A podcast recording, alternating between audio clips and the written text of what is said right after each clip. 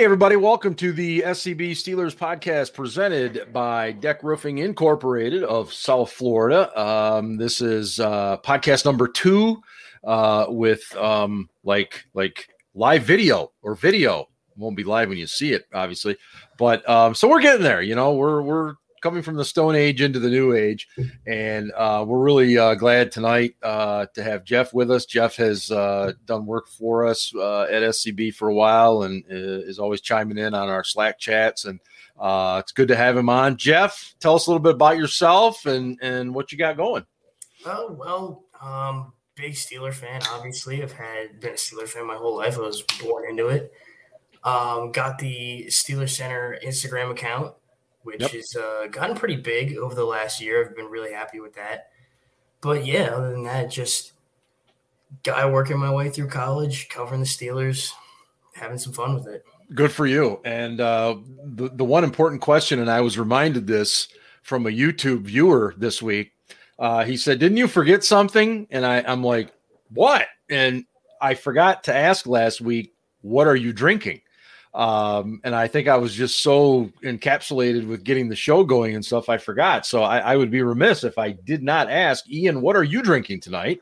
So last week we talked about the big crisis I had, which was that my keg had kicked. Yes, horrible um, news. Yes, horrible news. So I went out and got a new keg. So now I am drinking a Great Lakes Oktoberfest uh, ah. because when I went to the beer store, the keg of Yuengling Oktoberfest was only like two dollars cheaper than the keg of Great Lakes Oktoberfest. I'm like, well, for two dollars more, I will buy the much nicer beer. so, so now I have Great Lakes Oktoberfest on. Deck. Good for you. Good for you, uh, Jeff. Jeff, are you enjoying anything tonight? I, I'm not. I definitely okay. should have gotten something prepared, especially while I was at work. I would have would have picked something up, but no, I uh, I got a no worries. got a water bottle next to me. That's no worries. I I have uh, I I'm going with the uh, uh, Bell's uh, Two Hearted Light Ale because I'm watching my girlish figure.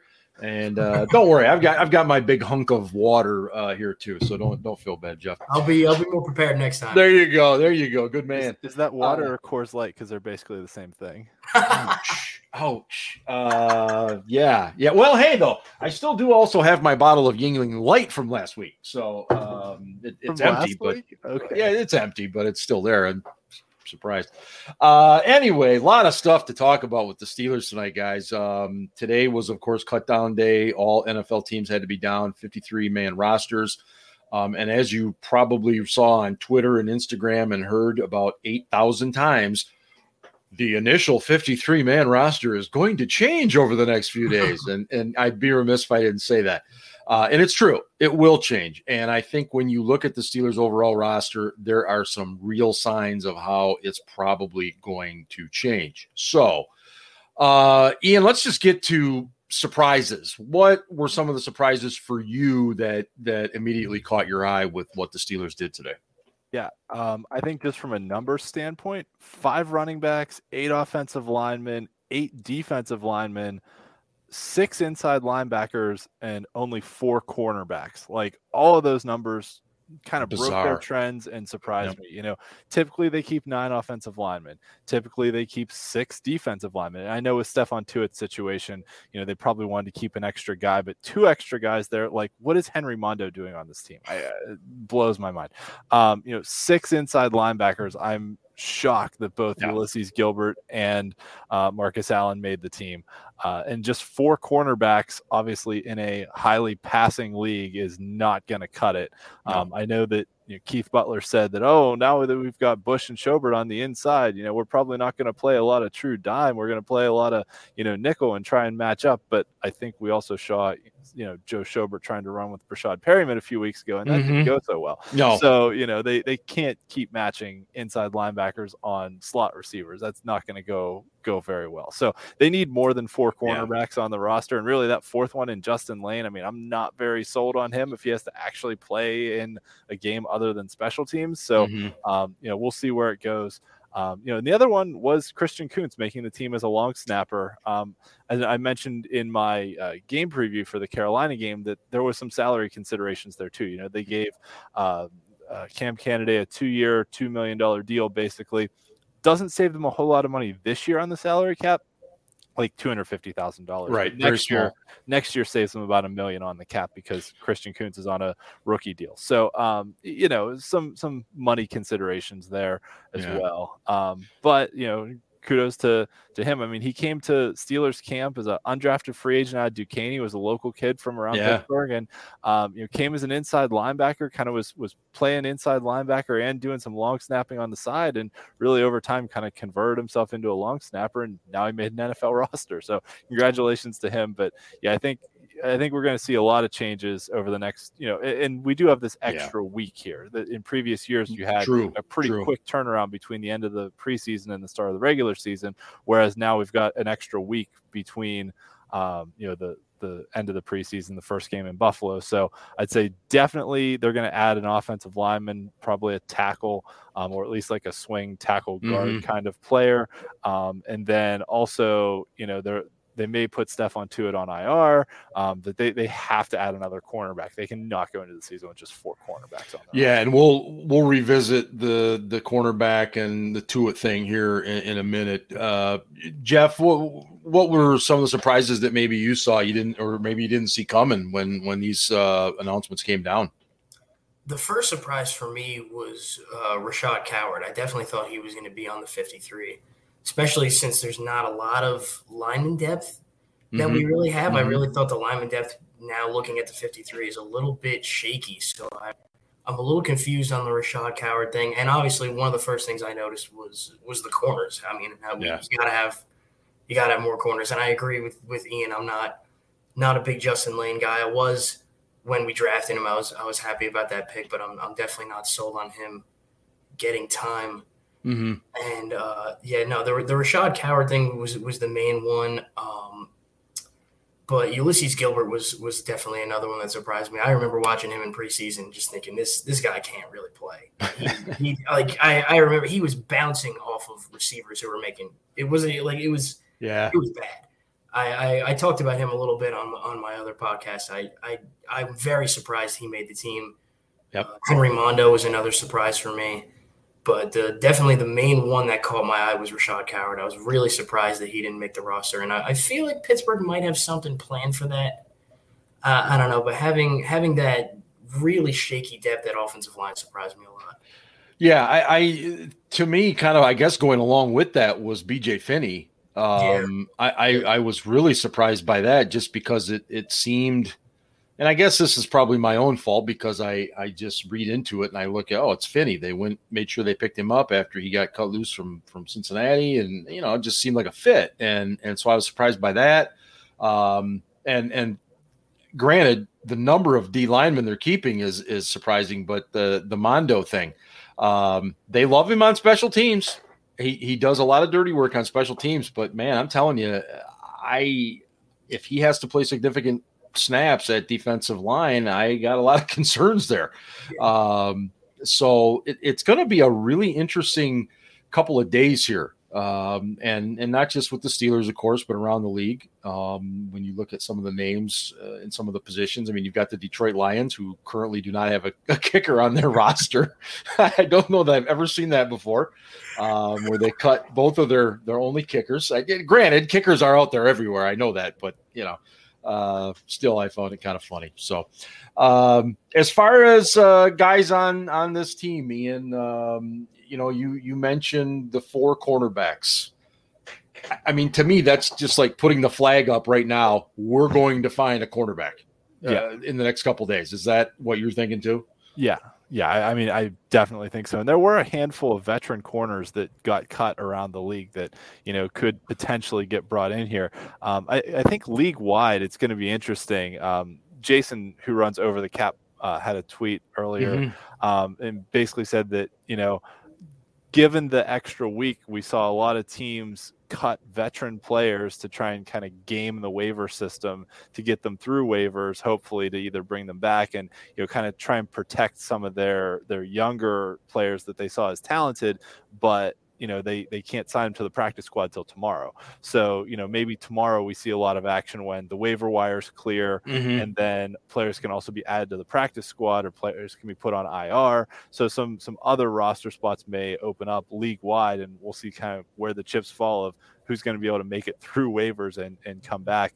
Um, I thought Jeff's point about Rashad Coward was a really good one because over the years, it seems like a lot of guys that the Steelers have signed as, as free agents mm-hmm. do make the team. Even guys, you know, going back to like Brice McCain, who no one thought was going to make the team as a quarterback, yeah, yeah. Um, you know, made the team and then wound up being a starter because like Antwon Blake sucked. Um, but and a variety of other things happened. Yeah. There's a couple yeah. injuries, but nevertheless, you know, the, the guys they they sign in free agency usually have a pretty good shot to make the roster. I feel like, especially veteran guys they sign. Yeah. Uh, and so I was I was really surprised by the Coward one too. Well, yeah, and it's not like he was just. I mean, the guy has starting experience. Yeah, and I thought he um, played decently too. Like he I, wasn't bad. No. Yeah. No, I, I, I, I, agree. I, I was a little surprised by that, just considering the background that you're that you're talking about. Um, Jeff, are you in the the same ballpark? Do you think they're probably gonna uh, in the next day or two say, okay, here we signed this cornerback, and if they do, do you expect it to be kind of an exclusive nickel type guy? Uh, definitely. I, I don't think there's any way they go into the season with four corners. I mean, you just can't, especially like like Ian said before, you can't have Justin Layne as mm-hmm. your fourth corner and your last corner. Right. Um, I thought when, when as soon as I saw that there were four corners, I was thinking maybe there would be some kind of trade in the works because they were interested in Bryce Callahan from the Broncos, and he is really that kind of slot nickel corner guy. So I was mm-hmm. thinking maybe maybe they have something in the works for him. Maybe they're looking at someone else who got cut. But no, I, I definitely don't think there's a way another that they don't add another corner. And I, th- I think there's going to be multiple changes that that are coming. But I, that corner's got to be they got to add another. Yeah, I, I totally agree. I, I think it's coming. Um, just a reminder: you are listening to the SCB Steelers podcast presented by Deck Roofing Incorporated of South Florida, serving the southern Palm Beach counties and uh, Broward, of course. Uh, commercial, residential, multifamily, or condos. Contact Deck Roofing by visiting deckroofing.com today. Um, tackle. We have problems at the offensive tackle position. Um, look, uh, Zach Banner, we have no idea what's going on. Um, he's played all of, I think, 12 snaps in the preseason. Um, he he was lost for the season last year in the very first game of the year uh, with the ACL injury and we're really getting limited information. Mike Tomlin said today, uh, "Yeah, I'll be addressing the injuries next week." You know, and so at this point, his his normal presser would be next Tuesday, week from today. Um, but uh, I, Ian, what what are they doing at tackle? What uh, this is troubling. I mean, yeah, and let's start with Chuks Okorafor because he's yeah. been bad. He's been just straight up bad at left tackle. And you know, I remember back when Max Starks was on the team. You know, in the mid 2000s, they mm-hmm. tried to play him at right tackle. They tried to move him to left tackle. Um, but they had like Marvel Smith at left tackle, and then um, you know they they tried to move him to right, and he was not that great. He got beat out by uh, Willie Colon, and then they tried to move him back to left tackle. And I remember Stark saying like, you know, I'm left-handed, so playing left tackle is a lot more intuitive to me because mm-hmm. I'm using my dominant hand to kind of strike first with. And you know, moving over to right tackle, even though it's where the position's available, is trying to you know like learn how to to like right with my non-dominant hand or use a yeah. fork with my non or whatever you know just trying to do something that, that's not kind of intuitive like that and you know, with Okorafor, I think we saw it this year that he had been playing right tackle for a few years and then got switched over to left. And just that that transition is difficult. It's it's not as easy as people think it is. You have to no. kind of completely flip everything in your brain. And, and Ben talked a little bit about last week that Chuks always seemed like he was stepping on the wrong foot at the wrong time. And I think it was it's that timing thing of when you're used to playing right tackle, your feet get in a pattern, your hands get in a pattern, and you know older than my age, but Chuck Noll always talked about like same foot, same shoulder, uh, or same foot, same hand. You know that mm-hmm. kind of thing that you want to be striking eh, and leaning at the same time. And and still look completely off balance. So he does.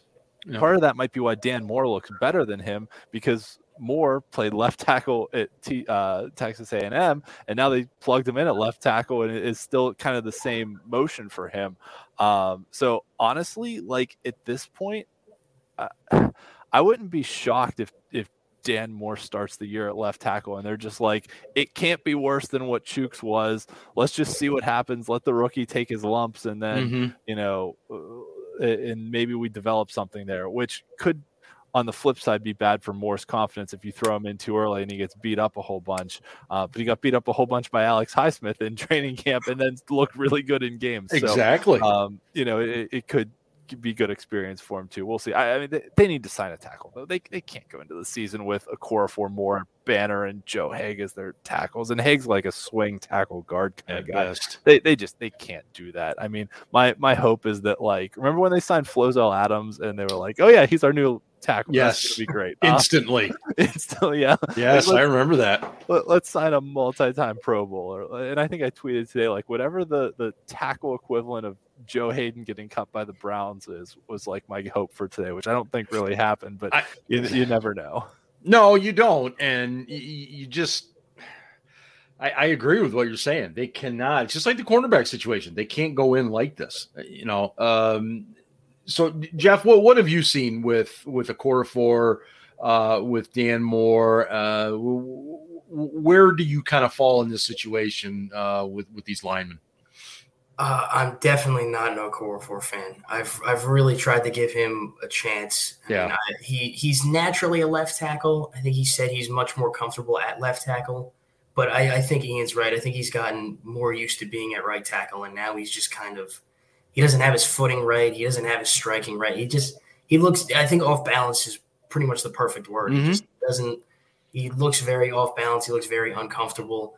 And and Dan Moore's been getting better and better. I, you know, I, I didn't hear great things about him in the beginning of camp, mm-hmm. but as camp went on, he was just getting better and better. And I I yeah I, I can't see them going into the season with this tackle group. And and I, I think Dan Moore probably gets the start uh, for week one. I don't I don't want them to do what Ian was talking about, like throwing him in too early, shaking up his confidence a little bit. That that mm-hmm. does worry me. But they they got to do something because Okorafor is just not a starting tackle at this point. He's he's solid depth, but you can't go into the season with him as your starter. I think I think Moore is going to be the starter, and I I really do want to know what's going on with Zach Banner because I just I have no idea what's going. I haven't heard anything uh, anywhere they're not giving any kind of information about him. So I don't know what's up with him. I don't know if he's hurt. I don't know if he's dealing with something else. I, I don't know what's going on with Banner, but they they definitely need to add someone to tackle.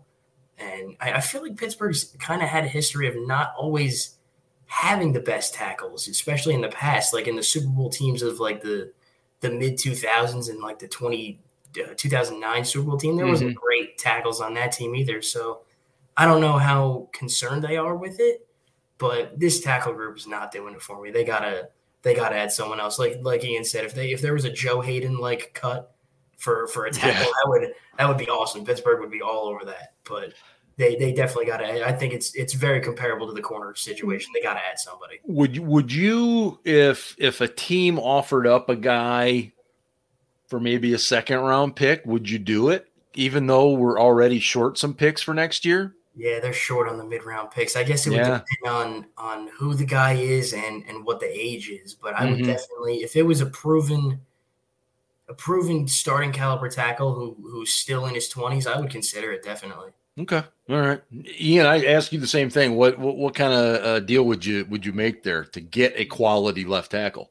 Maybe not a second, but a third, I'd consider. One of the things they've always done in the past is they've kind of seen, you know, where they think mm-hmm. they're going to get comp picks and been like, okay, we're willing to trade a pick in that round. Right. If we think we're going to get a comp pick there, because we'll still be in that round just a couple picks later. Um, so maybe not a second, maybe a third. Um, I, I do agree with what Jeff said, though, that you can't, you know, this this tackle group is not cutting it. Um, I think the one big difference between those mid 2000s teams and this team now is that the quarterback you had behind them then was a little more fleet of foot. um, you know, Ben, just a little bit. Ben, ben, still got it a little bit. Like he showed some flashes. It's, it's in bursts. Game, yeah, but he's he's not going to be able to run for his life every play and, and make magic happen all the time. Um, you know, especially we saw last year. Like he took that bad hit to his knee against Dallas and just wasn't the same quarterback no. afterwards because yeah. he just couldn't that move back the there. Yeah. Oh, yeah. And, oh my god everyone, you know, everyone wants to talk about like, well, the I mean, the line did get worse as the season went on last year too, but like no one talked about Ben suffering that knee injury, like really hampering his play mm-hmm. and basically making him a statue back there. And he's like, well, the line's a sieve, and I'm gonna get killed back here, so I just have to get the ball out as quick as I can now because I can't move either. so you know, it's it's one of those things where Ben can't move as well anymore, so you got to find a way to protect him. Yeah, and you, I, I think you crunched all the numbers on that where Ben's stats were prior to the Dallas game and then where his stats were after the game. And there was a very significant drop off, if I remember correctly. There was a yeah, there was a drop off. Yeah.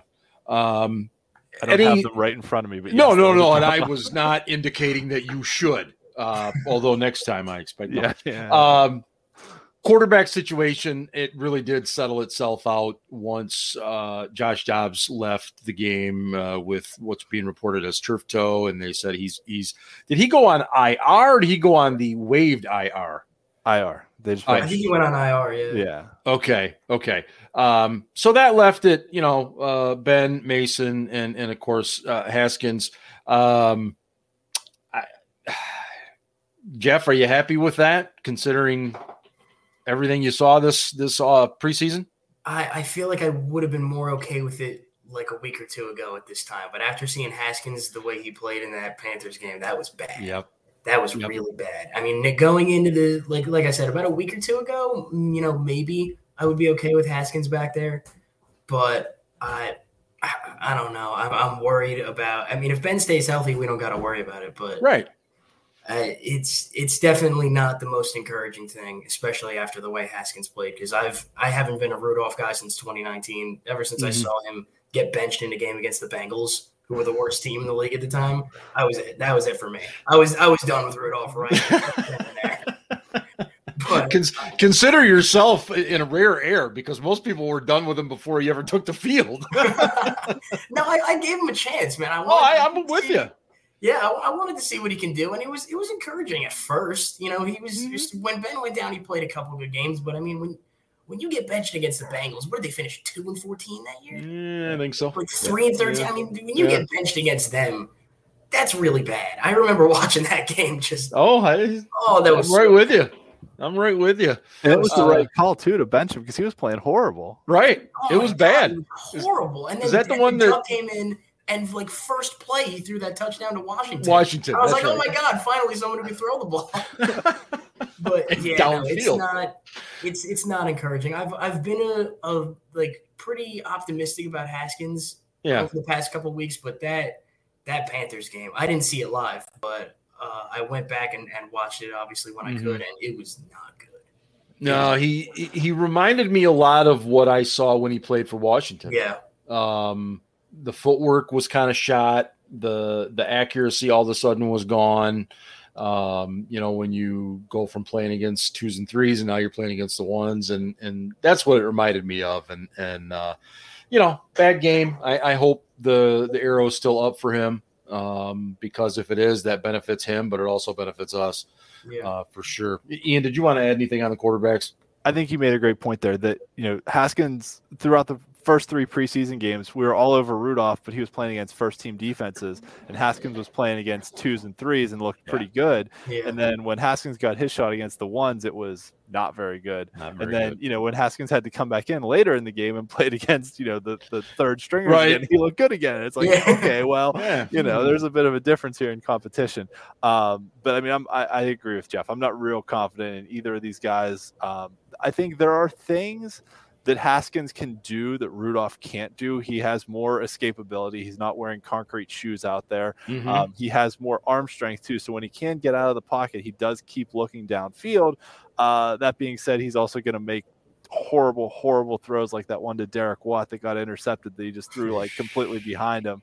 Um, you know, and, and those are the things that Rudolph isn't going to do. So, I mean, right. Rudolph, yes, is kind of captain checked out. He's going to take the safe throws all the time and not take risks, but he's also you know not going to turn the ball over as much. So you know it's like you know sometimes uh, you got to take the good with the bad sometimes yeah. with Haskins, yeah. but like in his career, there's been a lot more bad than good. You know, if you look at his numbers, I think he has more interceptions than touchdowns. Yep. Um, whereas, you know, Rudolph has more touchdowns than interceptions, but he's still like barely averaging one touchdown per game, which right. isn't going to cut it in the NFL. No, and and I I guess the one positive I, I think back to to Rudy's last meaningful start. You know, he he played a pretty solid game against Cleveland um, in in the season finale last year when they were resting Ben, and um, you know that gives me a little bit of hope. But um, at the same time, I I've seen enough of him as well to know what his limitations are too. Uh, so yeah, Ian.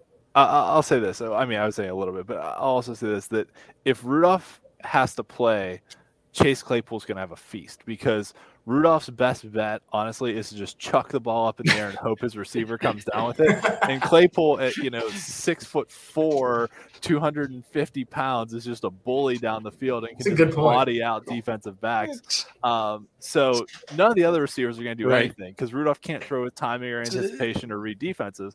But like Claypool will be great. So it sounds a little like the Joe Flacco, uh, you know, just chuck it deep and hope for interference. But in this case, hope, hope that Claypool catches it. Claypool catches it. Yeah, interference roulette, I believe, yeah. is what we called that. Exactly, exactly. Have they named the backup yet? Is Rudolph the QB two right now? I believe, yeah. yeah. If, if, I yeah. saw everything correct today, he's QB two, and then and then Haskins will be three. And yeah, um, I don't think they officially have, um, because I mean they don't have to release a depth chart until like what Tuesday of the week before the game, right? Um, and then you know you never know who gets a helmet on Sunday too. I'm assuming only one because last year they only had two quarterbacks get helmets. I, I don't think yep. they gave a third quarterback a helmet last year. So did um, uh, speaking of the, the, that with with Dobbs being on IR, uh, Ian, you might know this. Can he be on the sidelines during the games? Ooh, he might be able. I'm not sure about that. I, I mean, I think he might be able to be. Well, and I, I ask because sure. we we all have talked, you know, endlessly about how Ben likes talking to him Mm-hmm. Um, he he's the guy he usually goes to. He doesn't go to Mason. He didn't go to Randy last year. He usually went to Dobbs. And you know, quarterbacks are funny creatures. They they get into habits and they know who they like and they don't like. And I, I would just be curious. I, I don't know if he'll be accessible or not. Yeah, and and I don't know if he could even like sit up in the box with the coaches because I think doesn't Canada want to coach from the box? He's he is. He's coaching from upstairs. Oh, yeah. he is. I didn't know that. Yeah, Yep. They uh, well, as of two weeks ago, he was that that was the hmm. plan. Um, and and I I'm not. Uh, yeah. So best I can tell. Um, Jeff, how concerned are you about Stephon Tuitt? Um, I don't know if many fans understand this, but not only has he not played in any of the preseason games, he hasn't practiced. No. He has not practiced. Um, and you know, there's some sentiment that much of this is because of the tragic and sudden passing of his brother uh, in, a, in, a, hit and run accident, um, which I think was in July, and he's he's been struggling. And uh, far be it from me or anybody else to to tell him he should or shouldn't and, and how to handle it. That's that's up to him. Um, but I'm concerned. How about you? No, I, I'm definitely concerned. And if it's if it's about his brother, then you know, like you said, no one should tell him when to get back on the field. He should come back on his own terms, and it should be he should handle it the way he wants to handle it because everyone handles stuff like that differently. Yep. But I'm I'm de- if it's a, if it is his actual if it's actually his knee, I'm I'm definitely concerned about it because not practicing at all, mm-hmm. not playing in any games. I mean, he's not going to be ready for week one. No, he's he's, he's going to be very rusty if he's out there for week one, and it's going to take it's going to take him some time to get it back, especially after not having a training camp, not having anything. But I'm, I'm definitely concerned about it. I'm, I'm, I'm always keeping up to date with it. I'm always looking up, you Same. know, if he's back on the field in practice, if he's maybe going to play in the next preseason game, and he's there's just nothing. He's just not there. And him going on the IR possibly in the beginning of the season, it's it's definitely a concerning situation. I'm worried about it. Yeah, no, I'm I'm right with you. Um, Ian, has he had back to back good productive seasons? It seems to me that he's always been roller coaster type. Yeah, I mean, it, and with Tuitt, it's always been, you know, when he's out there, he's been dominant, but it's just right when he's out there. It's kind yeah. of been the the question. Um, I mean, you know, last year he played in 15 games. The year before that, he only played in six because he had that season-ending injury. Mm-hmm. Um, he hasn't. His rookie year was the only year he played in all 16 games. Um, other than that, last year at 15 was the most. Um, you know, a couple 14s. Okay. Um, but uh, but let's not forget too.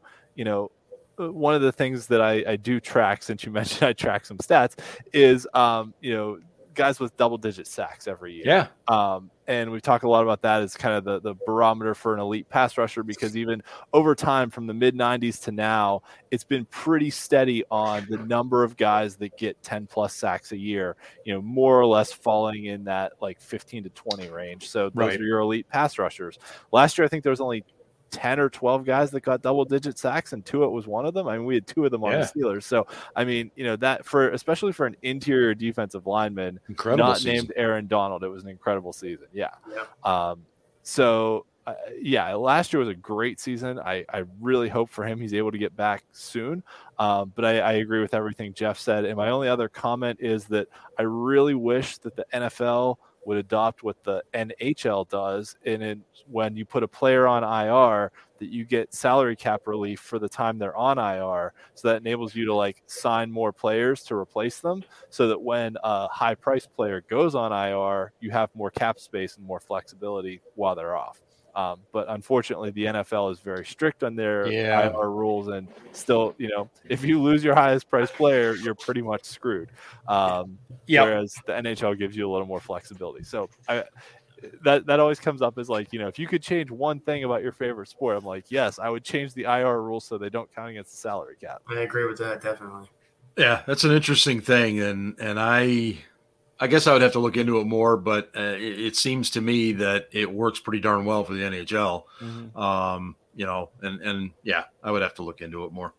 Um, before we uh, go too much further here, we, we we probably should address a couple of very very important issues here. Um, first of all, uh, Juju Smith Schuster has been um, well, taking a lot of fire because he apparently attempted the milk crate challenge, guys.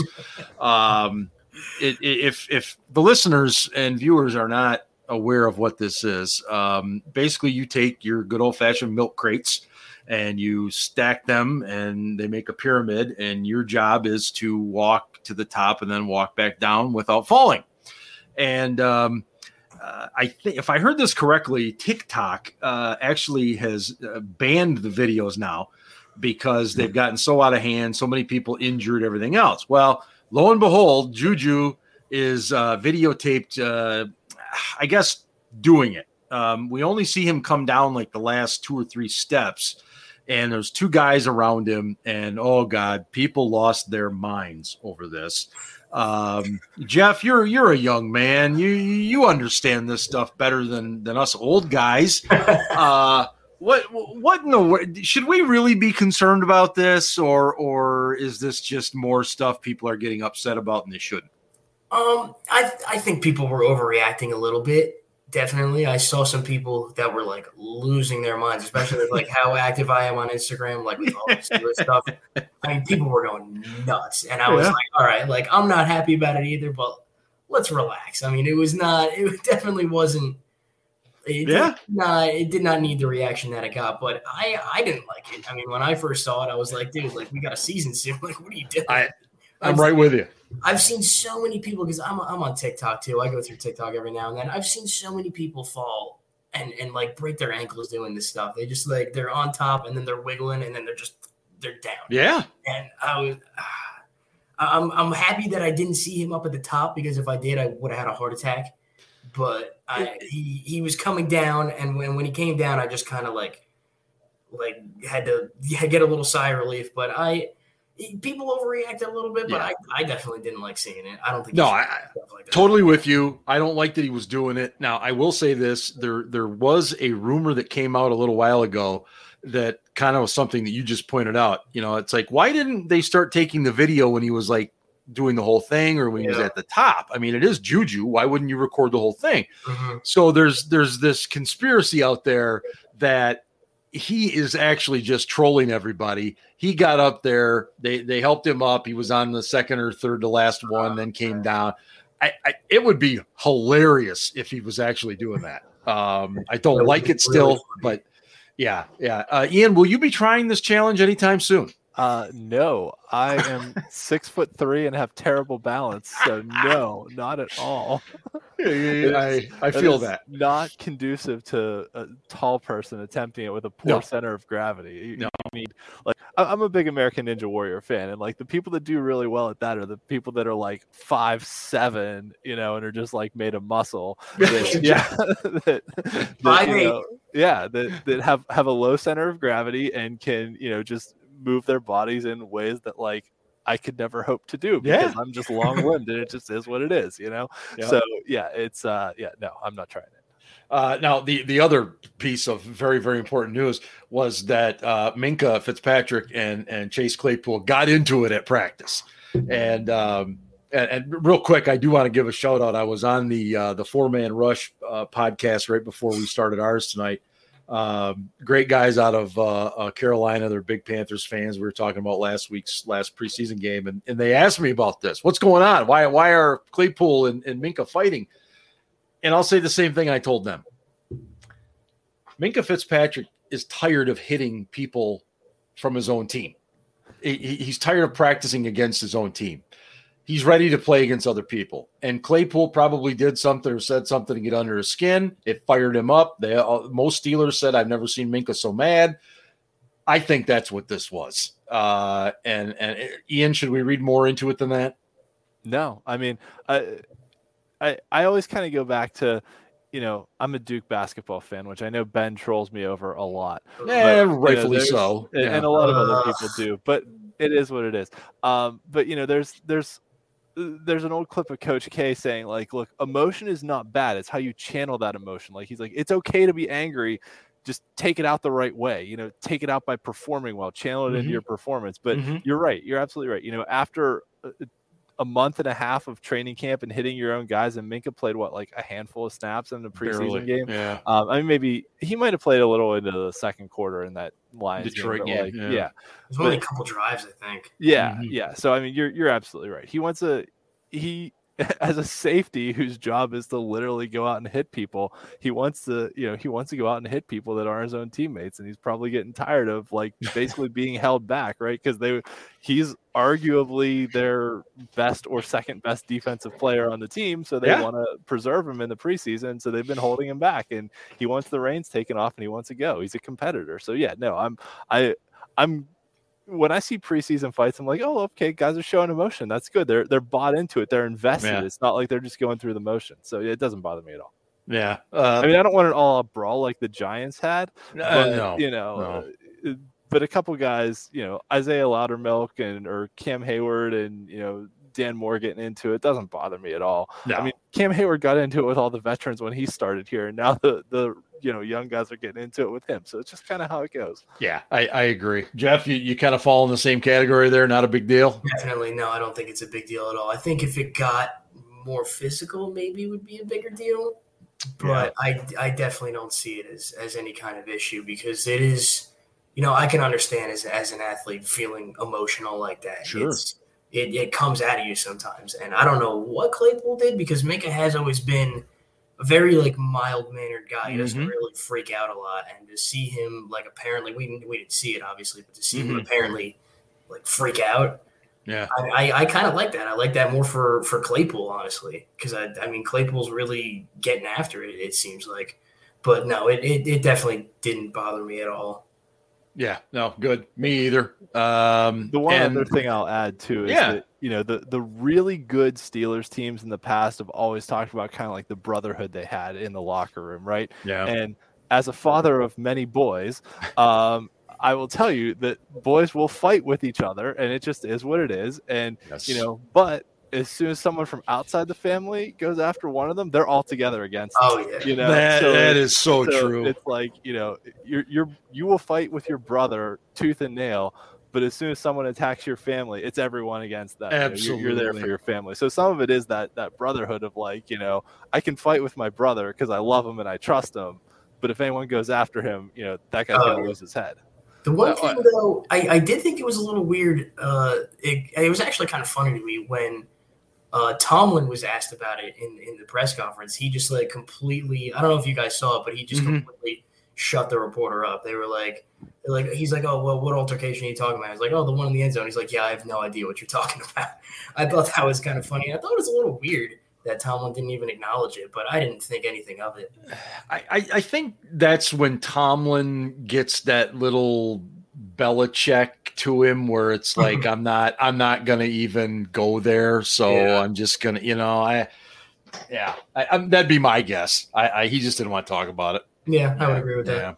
Um, last thing before we go tonight, guys. Um, my panic button is is definitely my hand is over it now uh, with TJ Watt. Um, I really I really thought this was going to be done uh, over the last four or five days. Now that doesn't mean we won't wake up tomorrow and know that it's done, um, or or even in a couple of days. Um, Ian, uh, where are you on a, a, similar panic meter here with with the season now? Uh, you know, roughly 11, 12 days away.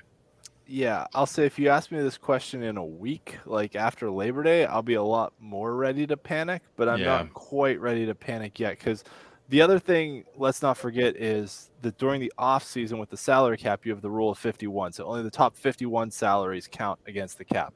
Once yep. today hits, now your 53 salaries count against the cap. So, you know, I mean, they have plenty of cap room. They have a ton of it. They have like mm-hmm. $12 million. But you know, and, and Watt counts for 10 million. So if you take that 10 million, they essentially have 22 million in cap space that they can play with to get something done with him. Um, so, you know, with some of the financials, some of the guaranteed money, how much upfront money is it? Um, you know, what's it going to be for this year versus future years? Um, you know, I, will say I'm not quite ready to panic just yet, just because maybe they wanted to see where they were from a cap standpoint, mm-hmm. and also try and see, you know, where they need to bring some veterans in, like offensive tackle and cornerback, mm-hmm. um, you know, and, and then how much money they have left to kind of finalize something with Watt. So I would I would say if you ask me in a week and it's not done, I'll be about ready to panic. But right now, okay. on August 31st, I'm not quite ready to panic just yet. Not quite ready. Okay, so yeah. so Jeff, Jeff, I'll ask you kind of the same thing. Um, and and and then just kind of maybe throw in with it uh, how confident would you be if he's not there in Buffalo? Oof. Uh, I, I I'm kind of in the same boat as Ian a little bit. I'm not quite ready to panic, but I definitely thought it was going to be done by now. I I thought I didn't think going into September we wouldn't have a TJ Watt extension. I thought it would be done. So I'm, Same my my hand is it's over the panic button. It's not quite ready to hit it yet, but I think I think you said it pretty well. In, in about a week, if we're getting like four or five days away from from the game, I'll be I'll be pretty much ready to panic. So I'm I'm almost there, but not quite yet. And yeah, I don't know how I would feel if if he wasn't there in Buffalo. I would feel much less confident because when you got someone like Josh Allen, you gotta you gotta get pressure on him. You, yeah. You need TJ Watt in Buffalo. He is almost a must because it's tough to go against an elite quarterback with no pass rush. And you know Highsmith will be there and Melvin Ingram will be there, but I I it would I would feel a lot less confident without TJ Watt there. I think they they got they have to get this done. They they have to get this done before week one. There's yeah. No way I, they can roll into the season and not have him extended. They have I, I, right. No, I'm with you. I uh well, I mean, they had him last year against Buffalo and struggled. You know, so yeah. how, how bad will it be if he's not there, so to speak? So that was that was after the Dupree injury too, though. Let's it was. It was. it was, was it the week after or two weeks? I think it was pretty uh, it was no more than two weeks. Uh, yeah, I think it was only a game or two after. Yeah. yeah. Um. Yeah, he went down against Baltimore, right? Yeah. Uh, yeah. No, against Washington. Washington. Okay. All right. Washington. Okay. That, All right. that was that weird, like we had to play on a Wednesday, then a Monday. Yes. Oh, yes. Yeah. God. Oh, yeah. oh my God. I don't even want to think about it. so, was, that was hopefully terrible. that doesn't happen. Yeah. Uh, so one, one other thing I'll mention about TJ Watt too, though, is that um, you know, with his his rookie contract was essentially nine million dollars in change, right? That mm-hmm. he's slated to make ten million dollars this year, so he's essentially going to double his career earnings this year, um, with you know by playing. And, and, I said this last week that he's not Le'Veon Bell. You know, Le'Veon Bell had made sixteen million dollars already in his career. He made twelve million dollars the year previous to his holdout, where he mm-hmm. you know sat out. Mm-hmm. Um, so you know Le'Veon Bell had some money in the bank. I mean, TJ Watt's got some money in the bank, it, you know, probably $9 million in career earnings. But at the same time, like sitting out a year where you can make $10 million and double your career earnings is, you know, right. pretty, pretty important. And if yeah. you sit out, you risk not making that versus if you show up I mean, I realize that the long game here is to get the hundred fifty million dollar contract oh, yeah. that you know become the highest paid defensive player in the league, and honestly, he deserves it. Like he does, you know, he, he does absolutely. It's um, but but at the same time, in the short term, like there's the the benefit to him missing games is is not does not outweigh the opportunity either. Uh, but I, I think I'm hopeful. I agree with Jeff. They it's imperative. They need to get it done before the season starts. Yeah. I don't yep. know if he's uh, is he really the kind of guy to sit out though? I don't I don't know if I'm really too worried about him not being in Buffalo. You think he would hold out if they didn't get it done? I, I don't for the reasons that Ian just kind of pointed out.